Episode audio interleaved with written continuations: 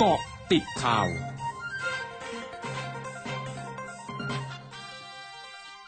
กาะติดข่าว 14 นาฬิกา 31 นาที 20 กันยายน 2564 นายยุทธพล อังกินัน รองหัวหน้าพักและโฆษกพักชาติไทยพัฒนาระบุถึงกรณีพักฝ่ายค้านตั้งข้อสังเกตการลงพื้นที่ของพลเอกประยุทธ์จันโอชา นายกรัฐมนตรีและรัฐมนตรีว่าการกระทรวงกลาโหม และพลเอกประวิตยวงสุวรรณรองนายกรัฐมนตรี และหัวหน้าพักพลังประชารัฐ เป็นการส่งสัญญาณการยุบสภาว่า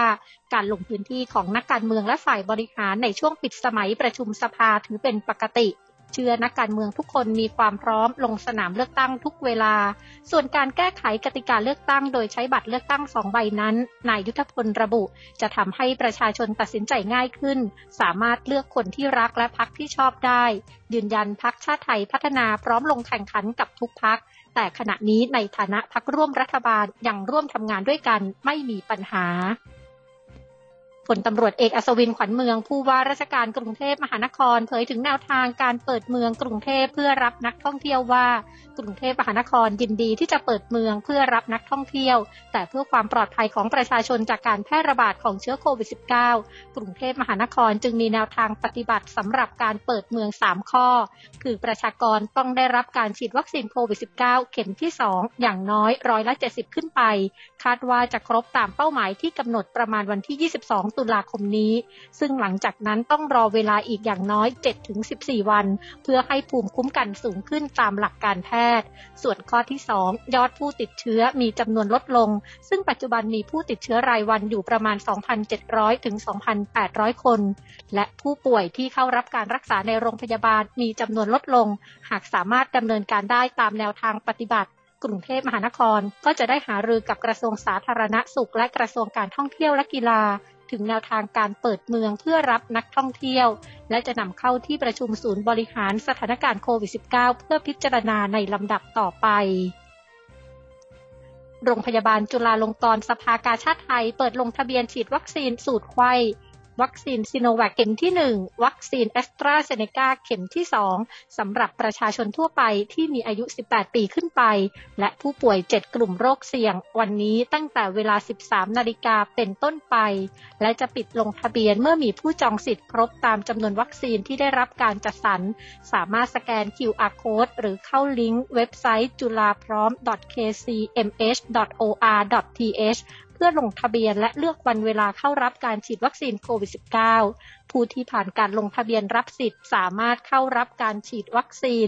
ที่โรงพยาบาลจุฬาลงกรณ์สภากาชาติไทย ในระหว่างวันที่ 22 ถึง 24 กันยายนนี้ โดยขอสงวนสิทธิ์ งดให้บริการสำหรับผู้ที่ Walk-in หรือไม่ได้ลงทะเบียนนัดหมายผ่านระบบ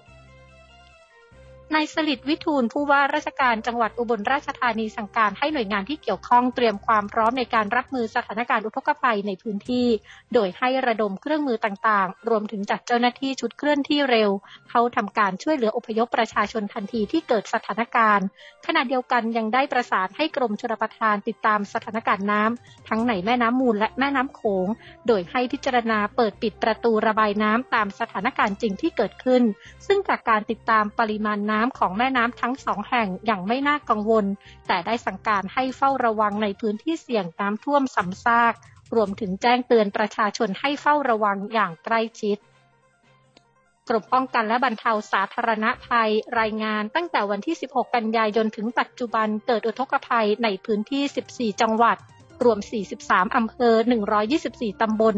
568 หมู่บ้าน 3 เขตเทศบาล ประชาชนได้รับผลกระทบ 15,629 ครัวเรือน ปัจจุบันสถานการณ์คลี่คลายแล้ว 10 จังหวัดยังคงมีสถานการณ์ 4 จังหวัด ได้แก่พิจิตร ชัยภูมิ นครราชสีมา และพระนครศรีอยุธยา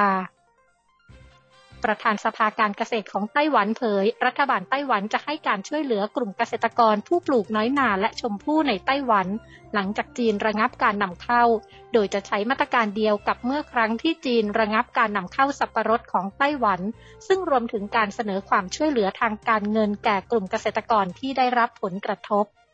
ช่วงหน้าคืบหน้าข่าวอาเซียนค่ะ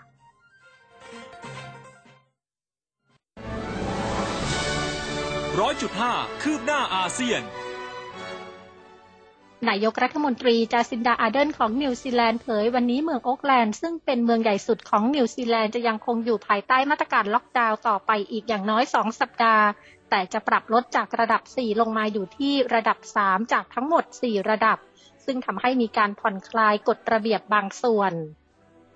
รองประธานคณะกรรมการประชาชนประจำกรุงฮานอยของเวียดนามเผย ทางการกรุงฮานอยจะผ่อนคลายกฎระเบียบต่างๆ ที่ใช้ควบคุมการระบาดของเชื้อไวรัสโควิด -19 ในกรุงฮานอย โดยตั้งแต่วันที่ 22 กันยายนนี้ โครงการก่อสร้างส่วนใหญ่ในกรุงฮานอยสามารถกลับมาเปิดดำเนินการได้แล้วทั้งนี้การผ่อนคลายดังกล่าวมีขึ้นหลังจากจำนวนผู้ติดเชื้อไวรัสโควิด -19 รายใหม่ในกรุงฮานอยลดลงมาอยู่ที่เฉลี่ยวันละประมาณ 20 ราย ขณะเดียวกันร้อยละ 94 ของประชากรวัยผู้ใหญ่ในกรุงฮานอย 5 ล้าน 7 5 0 0 0 0 คน รับการฉีดวัคซีนโควิด -19 เข็มแรกแล้ว อย่างไรก็ตามทางการกรุงฮานอยยังคงมาตรการเว้นระยะห่างทางสังคมต่ออย่างไม่มีกำหนด ทั้งหมดคือเกาะติดข่าวในช่วงนี้ภัยดัญญางานสถินรายงานค่ะ